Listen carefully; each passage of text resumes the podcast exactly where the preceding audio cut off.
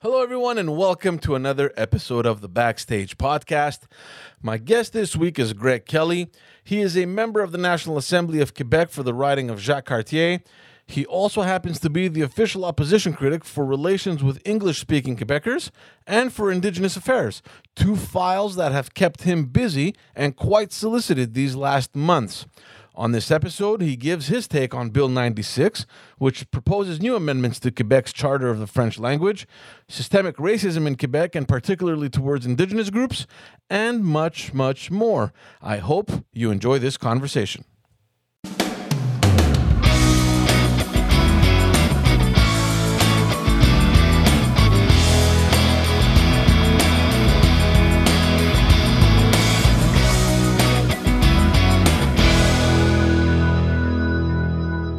Right, uh, Greg Kelley, thanks so much uh, for coming uh, back to the podcast, man. I appreciate it. Thanks for having me having me on again.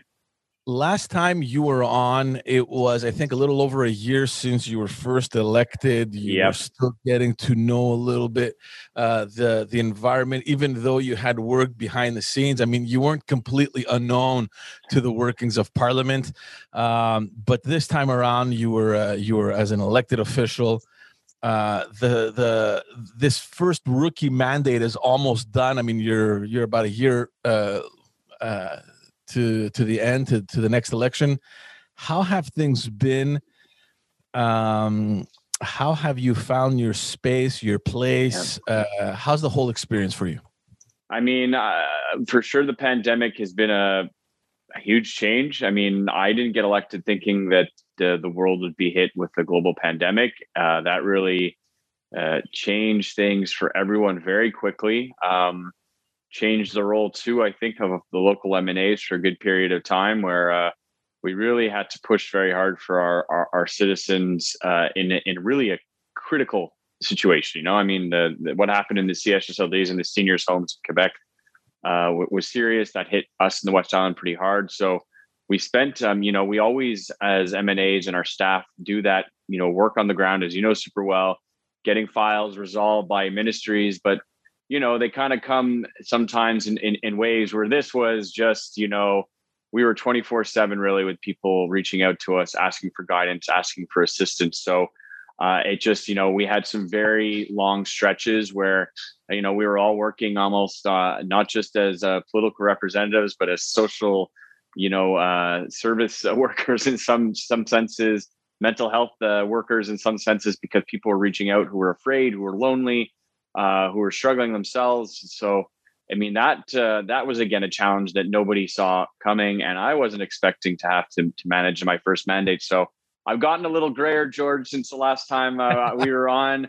They- popped out of the beard on the side of my hair, and I think they're rightfully uh, earned. So uh, Yeah, I hear it's in style now, so it's, uh, it's look people are going for anyway. yeah, no, but I feel like you know, in in some ways, I mean, of course, last year was long for everyone, but uh, I, I feel like I lived, you know, a good five years in the span of of about a year and a half. So uh, it's just unbelievable, really, what uh, what took place, and and and yeah, no, especially I was going to say, especially since that already is the case in politics. Like Yeah, you know, yeah, one yeah. mandate, four years or whatever it is, even if it's a it's a minority government for two years, it feels like literally an eternity. yeah, So I I. I, I can't I can't imagine what it was like to have this to manage on top of it. No, exactly. So I mean, and, and you know, for a long a long period, politics kind of took us, you know, really like a standstill. And when we uh, first, you know, the pandemic broke out, the liberals were in the midst of a leadership race, um, but all of that really just went to the back burner for a while, and and we just focused again. I mean, I know that our team. Uh, at the riding office, our approach and a lot of my colleagues was just to do our best to relay the government information as it came through, uh, and also make ourselves as available, particularly through social media, to people to reach out to us because, you know, the old days of going into the office, not really there. I mean, of course, people could always call, but really, uh, we just try to, to make ourselves as available as possible and try to be as transparent as possible. That say this is what the government said, not trying to be very partisan, not trying to put it out there, but people really did let us know too uh, when they weren't pleased with the government decision or they were happy with the government decision. So in a way, we really did have the the pulse of the community, and uh, at least in our neck of the woods, and this is all across Quebec. I, I, I gather um, we had meetings with our local health board Uh, at points, it was daily. Sometimes it was every two days. Now it's gone. I've been reduced to once a week. But we were just doing our best to say this is what people are calling our office with, flooding us with emails. And you know they don't always have that same ability at the top end of managing a huge health uh, board to know what's going on. So once uh, at the beginning we struggled a little bit, all of us to find our footing. We worked really well with our civil servants and our health administration to do our best to get services out and information out to the community. Right. How are you doing? How did you cope uh, during this whole uh, year, year and a half? Um, I mean, it was uh, the, the beginning of the pandemic. I'll never forget because my parents were some of the first people in Quebec to actually contract the virus. Oh, wow. uh, my my my my dad probably got it when he went to a conference in Ottawa, or maybe just on the train home from work uh, in Montreal but he was one of the first. So right off the get go, I mean, COVID hit home very quickly, um, and uh, you know it was so hard at the beginning too because we didn't really know what was the you know what was going to happen to my parents. Um, you knew that we sort of had that timetable that you know 14 days 10 to 14 days usually met somebody if they got really sick those would be the periods where you you they would have to be admitted to a hospital and at that point getting admitted to a hospital is still very scary doctors really didn't know how to treat covid so I remember that at the beginning just being, you know, right off the bat, pretty terrifying. And um, luckily, my parents were were okay. They never had to go to the hospital. Uh, they were sick though; like it was a good month long that they were, you know, wow. two weeks where they were very flu like, and then after that they started to recover. But it was a it was a bit of a long haul. Um, so that that was right off the get go. I mean, I definitely felt the fear of COVID. Um, but generally overall, I mean, I was lucky that I was, you know, able to go back to the National Assembly, work and have colleagues. And so many of my friends, and I don't know how your situation has been, George, but they've been at home literally now since yeah. the beginning of the pandemic with their families. And it's, you know, it is not easy in some ways. Working from home has its advantages, but other times people kind of miss that socialization they get with the office. So at least I've always been able to go to the National Assembly and again, restricted and reduced, but still able to see colleagues, chit chat with people in the hallways, work with colleagues in the commission. Um, so that part I was very lucky that I wasn't super isolated. Um, and again, uh, but it was still hard. I have a huge family, I have a huge network of friends, and not to really to be see them for a year has been tough. But I also fell in love during the pandemic, and I am dating my fellow colleague Marwah Rizqy. So uh, yeah. The pandemic also delivered a weird uh, gift to us, yeah. to me myself. So that's some very good news that came out of it. Uh, but it was also very unexpected too. Um, uh, you know, we all had a little bit more free time to just sort of reflect on our life and where we wanted to go. So that was something that happened uh, during the pandemic. So I'm at least coming out with that gain from from it. But uh, it, so it real like everyone else, it was just a huge mixed bag of emotions throughout the pandemic. Donald Trump, American elections. Uh, there was just so much going on in the world. It was really just kind of highs and lows all across um, and the lows could be really low. Um, and you just felt your heart would break for your community when you know you get these cases in the CHSLDs or seniors residents where just waves of people would pass away, people that you knew, people, families that you knew, uh, and it was just that that was really tough for sure. But uh, you know, I think again there there'll be a lot of times people will have a lot of time to do some introspection about how did this year and a half really go for them, and I, I think we'll see kind of a new phase of our history come from this.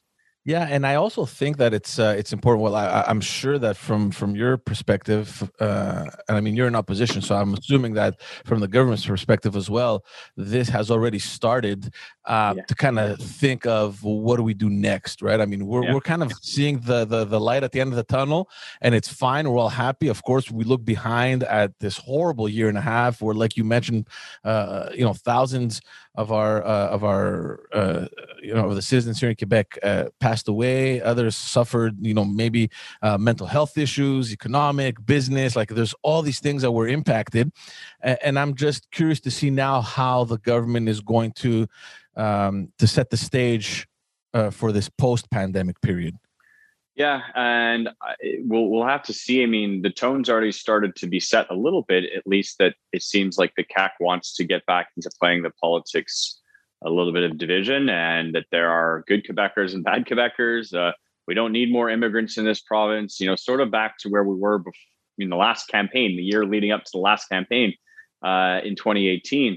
Uh, you know, and trying to put the French language front front you know forefront the debate around the French language So reverting back to, I guess, some old habits that maybe some Quebecers thought we had put behind us or that we had resolved, but we're in the thick of those discussions. But also, at least for me, um, kind of seeing a little bit too about how international leaders are setting the table.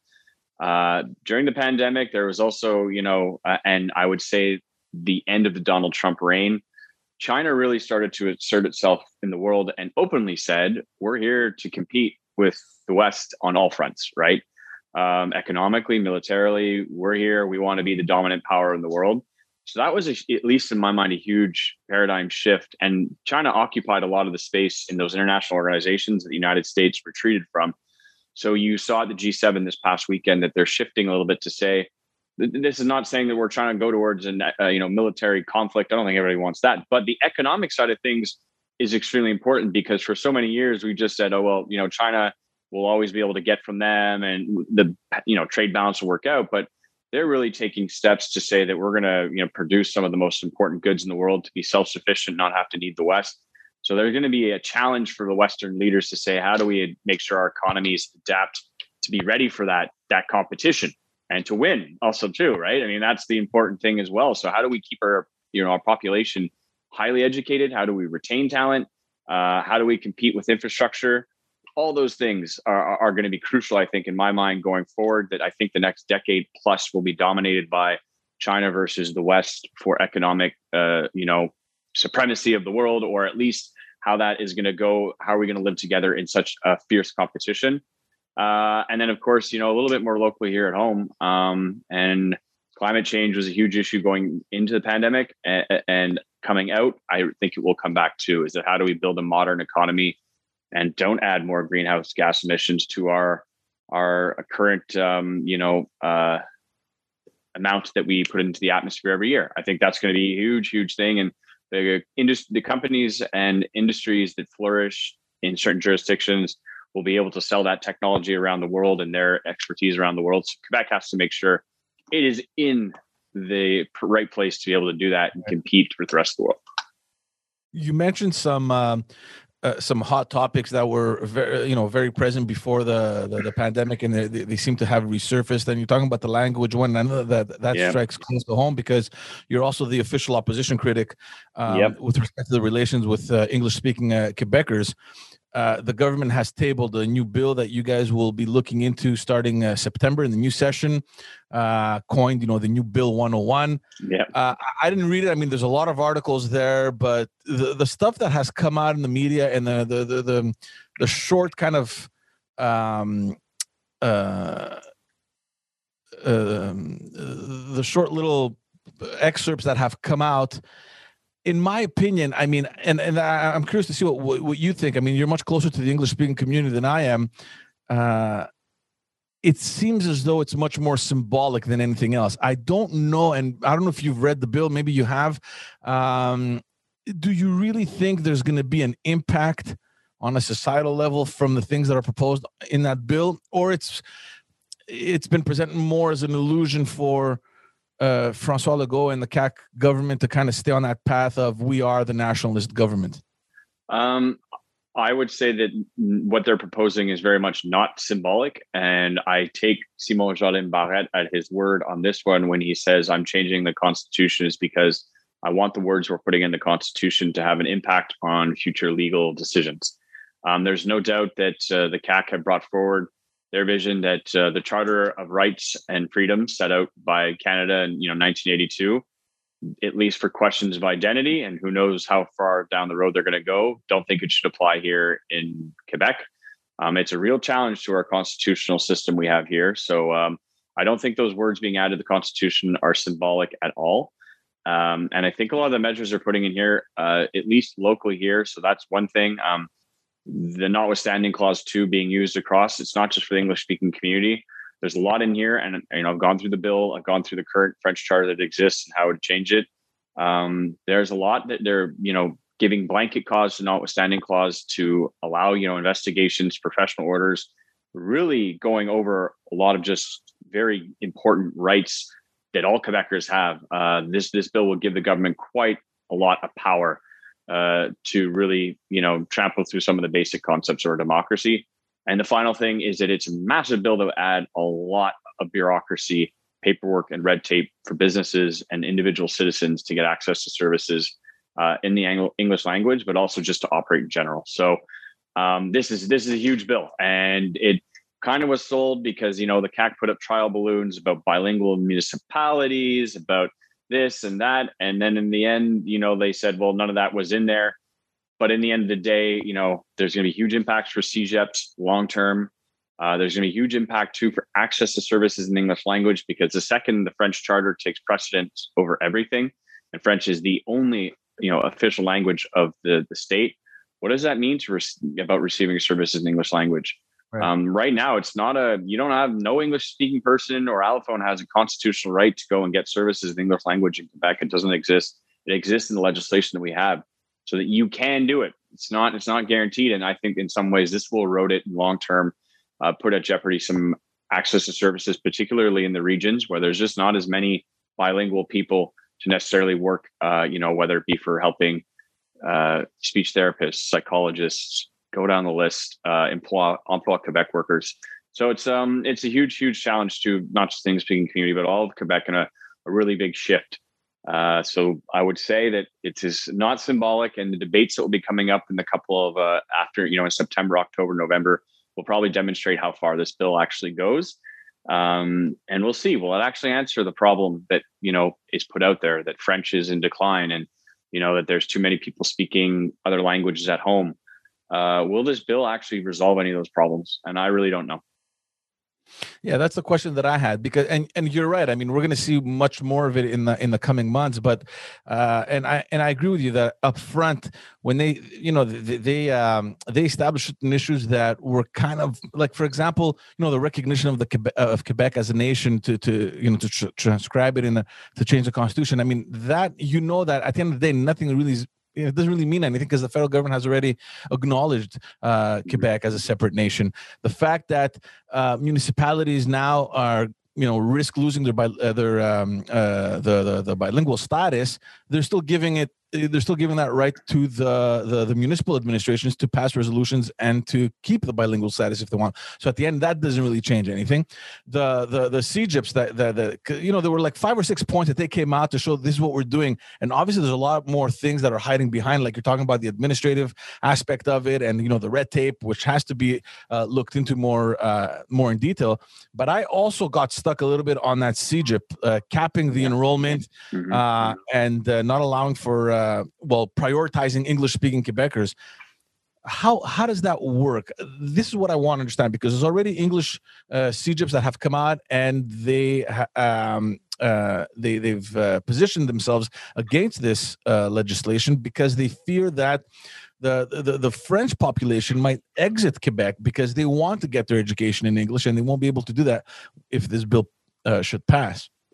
Yeah, so that's a huge concern, and you know, think about yeah, there's a, a large you know population, Vanier, Dawson, John Abbott, that is francophone that's there currently, and francophone, anglophone. I mean, it's hard also to say because so many families are also you know mixed in now. Uh, right. But I really think of like you know the heritage CEGEP out in uh, Gatineau area. Uh, there's a CEGEP out in um, Quebec City, and also uh, just next to Bishops those places are pretty much full of francophones. Um, so the second you reduce them, I don't think that those institutions will be able to survive very long. So, but how will that cap work? Who who also because right now a lot of the Bill 101 to determine what institution you can go to educationally is based on your certificate uh, that is handed down from a parent or a grandparent, and a lot of times those certificates are, doesn't really exist, right? So, um, but just kind of to think that if you're right now an anglophone parent sending your kids to a French school will they not have access because they went through the French réseau to get into an English CEGEP? And there's things like that that aren't extremely clear at this point in time.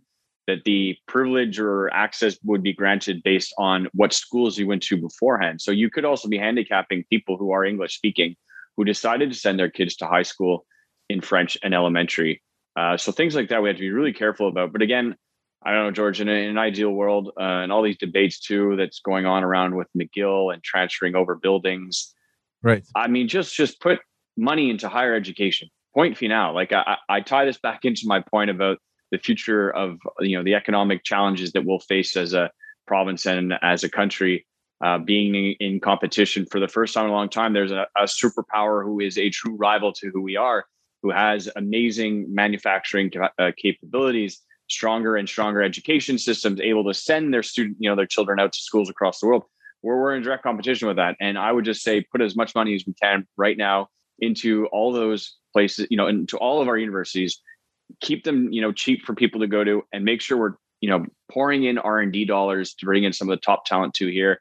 And I, I just sometimes think those debates get a bit frustrating because you hear so many people that come out and say, like, I went to uh, CEGEP in English, I went to McGill or Concordia, I'm a francophone, and I'm no less francophone than I was when I entered into those institutions. So sometimes these debates take on a life on their own, and I don't think they reflect the reality of what a lot of people on the ground, and particularly Quebec parents who are francophone, want for their children, which is to be bilingual.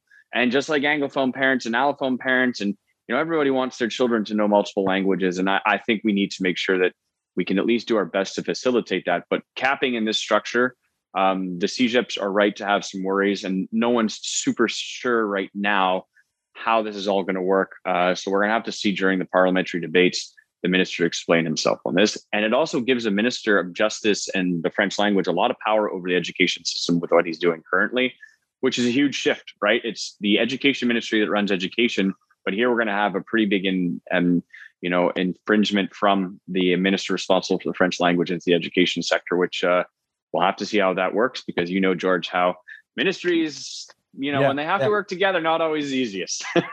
you know, I had I had your colleague uh, Christopher Skeete on last week, yeah, and uh, I asked him the, the, the question uh, specifically with bilingualism, and the argument that he had was that if you favor bilingualism, at the end of the day, English will always supersede. We've seen it across Canada. Mind you, I don't know if across Canada they have that much uh, effort put into preserving the French language, which we know, uh, you know, factually they don't.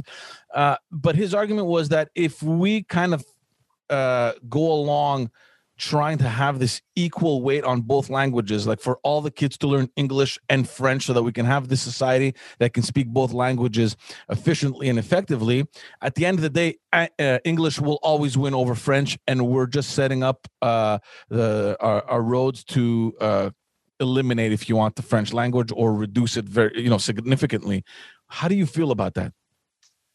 Um you know i i I disagree in a lot of ways because I'll go back to the examples of francophones themselves who say, I took on the challenge because the public and you know private sector uh, of education didn't allow them to become bilingual enough who never felt that they lost you know their frenchness uh, or how well they speak french or how much they felt as a francophone quebecer so I, you know i leave it in their hands and um, I, understand of course it's a huge challenge i mean quebec sits in a sea of you know 330 million anglophone, give or take, right, uh, on the continent, and that can't you can't ever underestimate uh, that fear, and and it's a true fear of your culture and your identity being taken over. But at the same time, Quebec has always you know shown itself to be extremely resilient. Um, the English language has been dominant for a long time now, and uh, Quebec has still maintained a rate, if not increased, the amount of people in the province who speak French. You know, when Bill 101 first came into place,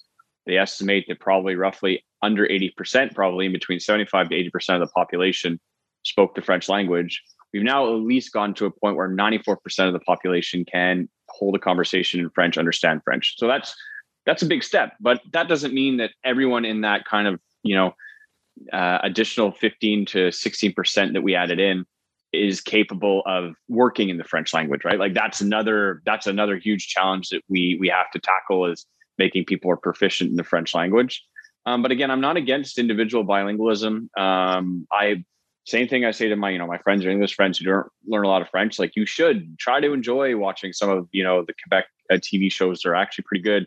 Get to know some of the artists, uh, singers. Like there's a lot of talent here, and it just opens up more doors, uh, exploring another culture. Um, so I'm I'm not I'm not I'm just not sold on that either. That uh, uh, if uh, individuals start to learn English, then English is just completely, you know, predominant.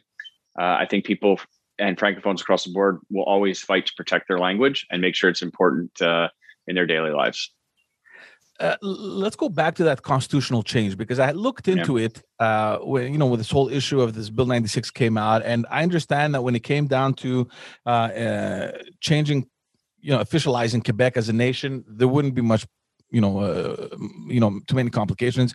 But with respect to making uh, French the official language of Quebec, then that relied specifically from Ottawa. And this morning in La Presse, there was an article saying that in their uh, um, bill that they're going to be proposing in the next couple of weeks, I guess, because their their session is almost over as well. They want to table the bill as well. That they would recognize French as the, the official language of Quebec. I don't know if you saw that article in La Presse today. So it seems as though there's this wave from Ottawa that is parallel to um, uh, what the Quebec government is uh, kind of suggesting. I don't know if it's political or, I mean, you know, we all suspect that there's an, a federal election looming. Uh, they don't want to really go against the um, Francois Legault since he still kind of hovers above everyone else yeah. in terms of the popularity and all the polls that are coming out. Um, so there is this kind of wave from Ottawa suggesting that yeah they're just going to give in to uh, to the requests that are coming from Quebec. Yeah, um, I mean, again, what I would say is that the distinction too, and even just adding in the Quebec as a nation, I'm I'm not necessarily going to deny that you know I know that there's been a motion passed at the federal level, but a change to the constitution is much different than a motion passed uh, by the, the, the House of Commons. Um, who is the Quebec nation? Are we talking about a nation that's defined by its territory? Are we talking about a nation that's defined by the language that the person speaks to be included in that nation? So we have a long way to go on that because the second that the Quebec nation is in our constitution, what does that mean? And, and what does that mean for indigenous nations? You know, it, it really, we have to be wary just to say that oh, we're not too sure we'll change anything um, because the nation, and if it's based specifically on language, we'll have to see how that all plays out. Again, I'm not an expert, but I, I'm raising some flags just to say that I have concerns and I would like to better understand that. I know the constitutional, you know, lawyers and professors are out there debating this, but we'll have to see. Um, and again, Simon Jolin Barrette says these are not symbolic things; they will have weight and precedent in our courts. Um, I guess what the federal government did today too. Uh, it's a little bit confirming that there's an asymmetrical treatment of minority languages and communities in the country. That bilingualism is favored in the rest of Canada, but maybe not uh, in Quebec through federal institutions. Again, I'm not too sure because I just read the article. I don't know by adding in the bill what is that actually going to mean uh, for their policies and and and the programs that exist. Um, I'm sure there'll be some wording in there to try to protect the English speaking community. So I have to wait and see a little bit what the impacts are, but that will be put into legislation from understand, which is a precedent. Um, and how will it go about again defending the French language and promoting it in Quebec? We'll, we'll have to see. But uh, I'm not, you know, with that one, we'll, we're a little bit sort of um, you know, I know that the QCGN and the community groups are, are a little bit concerned about that, but um, if it does improve, for example, the use of more French in federal institutions and when working in the federal government or in federally chartered um, institutions like banks or Air Canada, maybe that's a good thing. Like I have nothing against the VP of of you know a big company uh, that is a crown, sorry, not a crown corporation, but exists under federal institutions, having to maybe communicate and speak more in French. That's not a bad thing for people in Quebec who are bilingual, good for you. It means you have an advantage over other people when you try to go work in Ontario. Uh, you can maybe get those VP jobs or whatever it may be. But I don't think that that's necessarily a bad thing. But again, the devil's always in the details. The news headline pops out. People want to, you know, like you said, elections are on the horizon. So we'll have to see. But these things also have long term impacts and can also have an impact on, you know, jurisprudence going forward. So we'll have to see when it actually is put in there what the minister uh, minister Joly has to say about it all. Uh, I, I want to go uh, t- touch on another topic with you because you're also sure. the official position critic uh, for Indigenous Affairs, yeah. and it, it just feels as though every single year there's all these new things that surface that demonstrate how badly we've treated the Indigenous people, uh, not only in Quebec but across Canada. We had yeah. the the the the 215 children that were that, that were buried out in BC that that, that, Yeah. that, that we learned about two weeks ago or three weeks ago. Um, you know, there's there's a huge issue right here in Quebec with uh, Joyce uh, Echaquan that was essentially just left to, to to die in a hospital here in in Joliette, I think it was. Yeah. Um, where do we, and, and then in addition to all that, we have a government that's still very reluctant to uh, recognizing that there is systemic racism in, in Quebec. So it's this weird little puzzle that we're that, that that we're in. How do you how do you feel about that? I mean, with a position that you have, I mean, how do you see these? Yeah. Um, I think sometimes we, we just have to, again, we have to face our history with indigenous people that is, is tragic. There were policies of assimilation. The Indian Act that was drawn up, uh, you know, by the federal government in the late 1800s was a real piece of, you know, racist legislation. It, it, it was for sure inspired by what you know policies were taking place in the south the united states of america 100% you know like the right to vote taken away right to political assembly taken away the right for cultural gatherings taken away your children taken away and put into educational institutions to basically be assimilated and brainwashed and have the indian taken out of them. I mean that all happened. That was all federal government policy dictated. And the provinces can't just wash their hands and say they had no role to play because that's not the case either. Provinces have control over development of natural resources, farming, things like that, where, well, the land that we found good for development, there were people already there, and we had a good way of making sure that they were booted to the side or what their traditional practices of hunting and their economy were were taken away from them. So we can't exclude ourselves from that. Um, and the reports, especially here in Quebec, demonstrate that there's systemic racism, that our institutions need to change and have a major overhaul. Um, and I think that part of the the issue. This government, you know, the CAQ has always said there's no systemic racism. Quebecers are not all racist.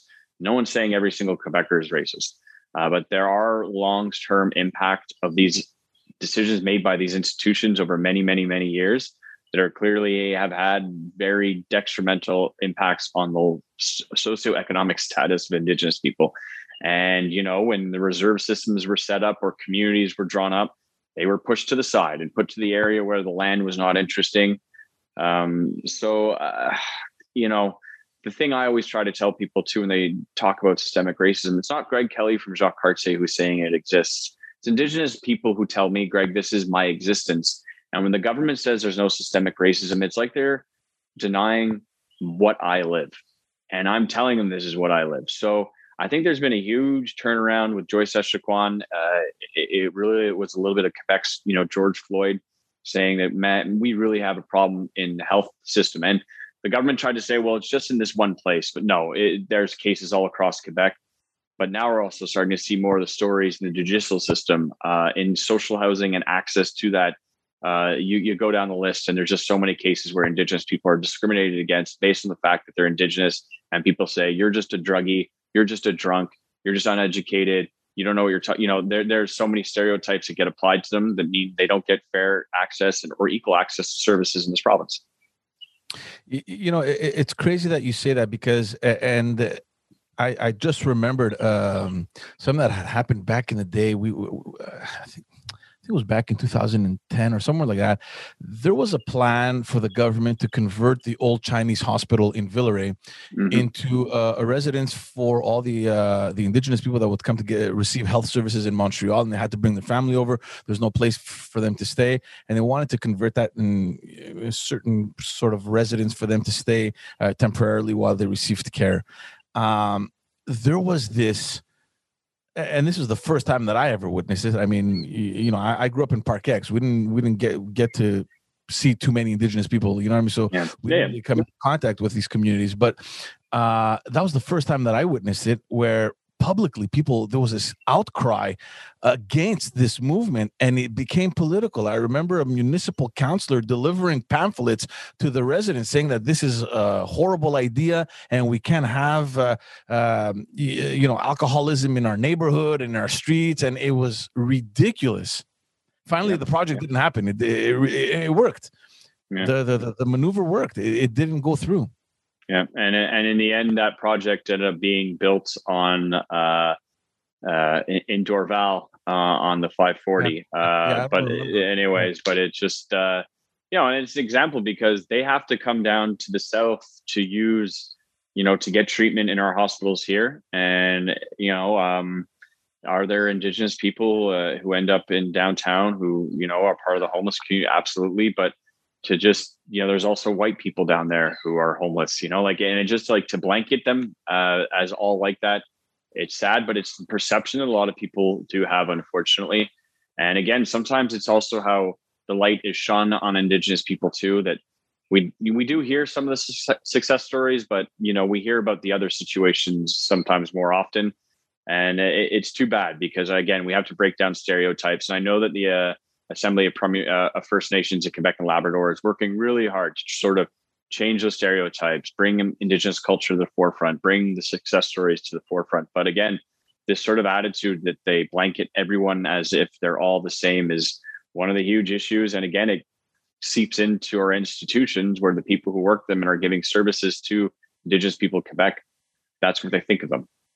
How do we build bridges, Greg? How do we how do we at least start fixing the problem? I mean, there's no there's no magic switch that we can just flip and fix the situation, right? I mean, yeah. this has been going on for uh, for for decades, if not centuries. How do you build bridges that create trustworthy links between the communities uh, and the government or in general Quebec society? Yeah, I mean, education, education, education, George. If there's more ways that we can have Indigenous content in the history curriculum, school curriculum for our students when they're in primary, you know, elementary, uh, daycare, you know, go down the list. That is that that would be great.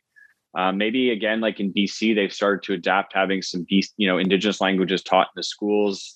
Um, but I think that those are some steps. But again, also maybe trying to do a better job of sharing Indigenous cultural events in our big celebrations. Like when I was always really, I was in Can, I was in Calgary for one Canada Day, and I was just thought it was so cool to see that the Canada Day celebration was also a celebration of diversity. There was Indigenous people there. I remember there was a tent where they were giving kids turbans to wear, and you know, like turbans are Canadian. Like they had all these different kind of segments of the population really expressing Canadian and Canada's diversity, which I thought was cool. I'd never really seen that done in Quebec, you know. And you know, we think of like the Fête Nationale uh, or even Canada Day celebrations here. It's not really done the same, but maybe that would be a good thing. The Fête Nationale, there's way more inclusion of Quebec's Indigenous cultures present at those big events, so that we know that they're there, we know how good they are, and really celebrate it and put it on full display. Uh, and same for our Canada Day celebrations um, I, I, think those are some ways that we continue to to build some bridges between each other.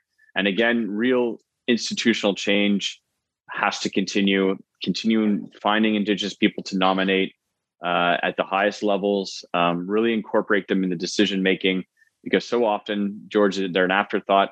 And even just think about Bill 96. The Quebec government decided we're going to go change the constitution they didn't go speak to the indigenous communities of Quebec who said, well, what, a, what about us? And first and foremost, what are you saying that Quebec is the only language of this province? What about our languages?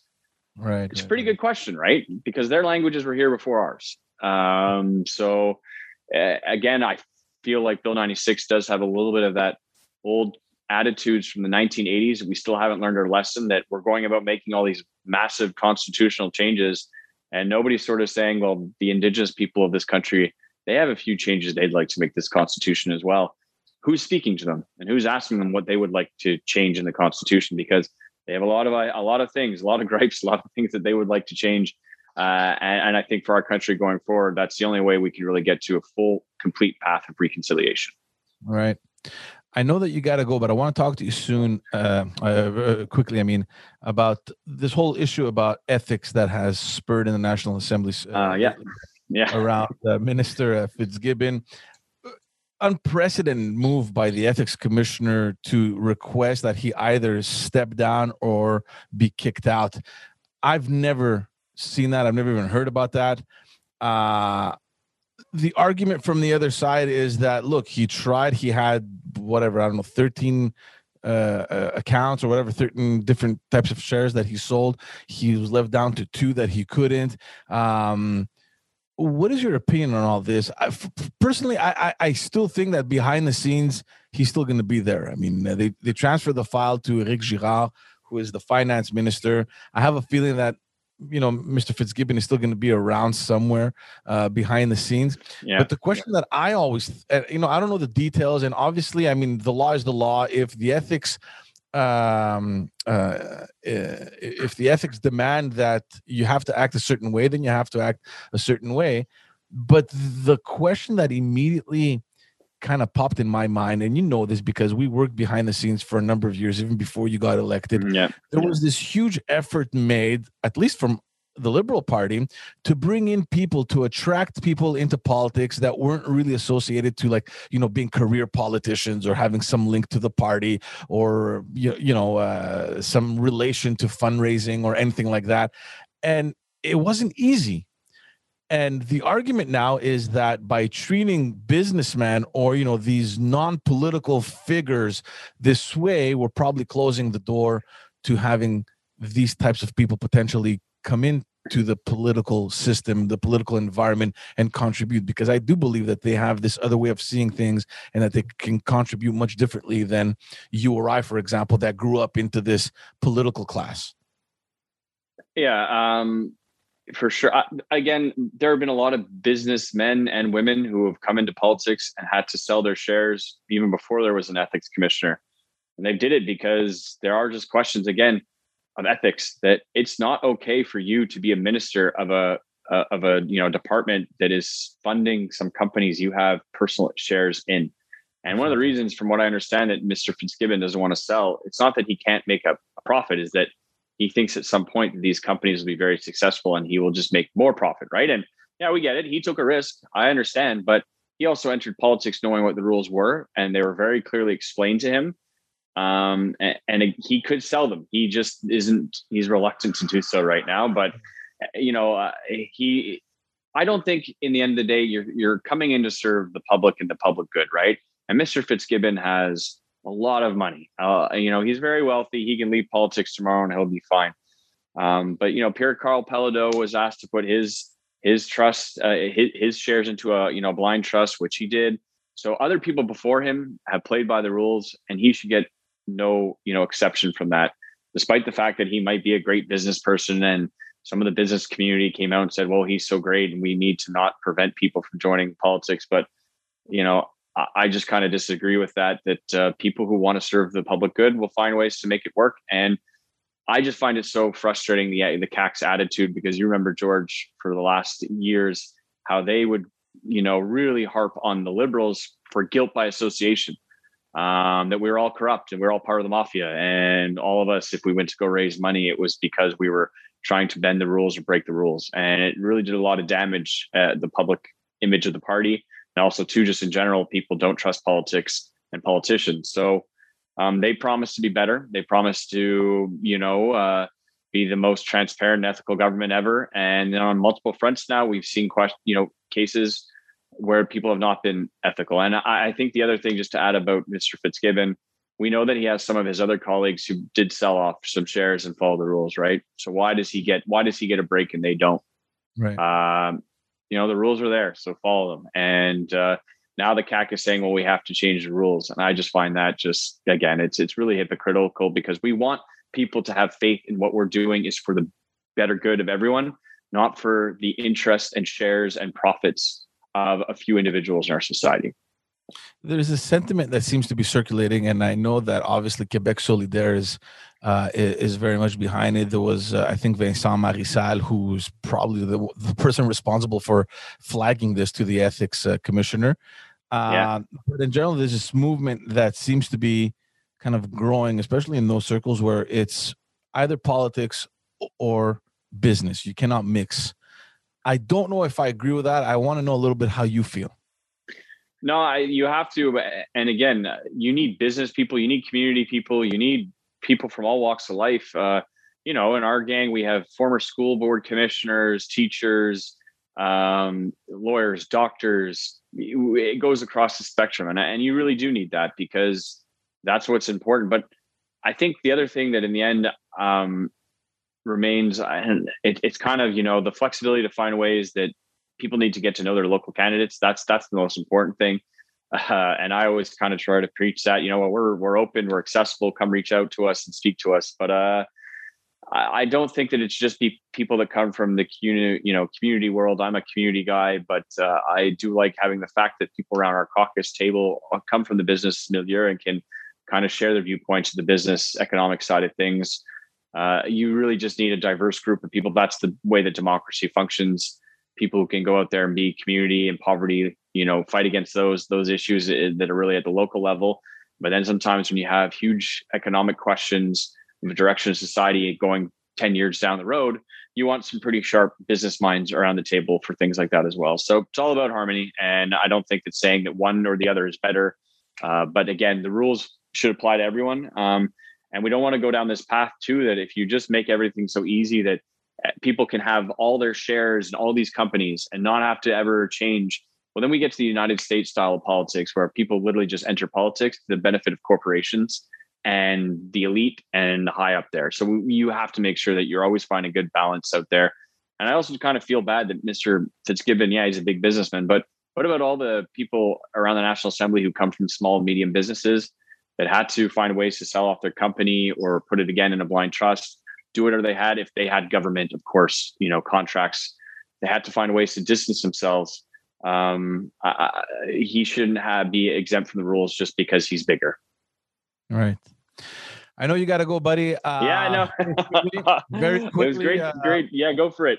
What What are the plans for the summer? Are you guys uh, doing anything? Are you gonna? No plan set plan. I mean, we're we're still waiting to know. Like, if I get a second dose, what what are sort of the recommendations for for potential travel, uh, even just to other provinces? I mean, we're really just sort of waiting to see what we can do this summer. I'll put it that way. But if not, we'll just kind of hang out in Montreal and go for walks, uh, go for hikes at Mont Royal, uh, eat at some good restaurants. So nothing really, uh, nothing really set in stone at the moment, George. But uh, looking for some downtime, maybe read some books, uh, recharge the batteries because, like you said, election year coming up. So uh, we're going to be full steam ahead for the next next 365 days, starting in October. It's going to be really just a, a rush to the finish.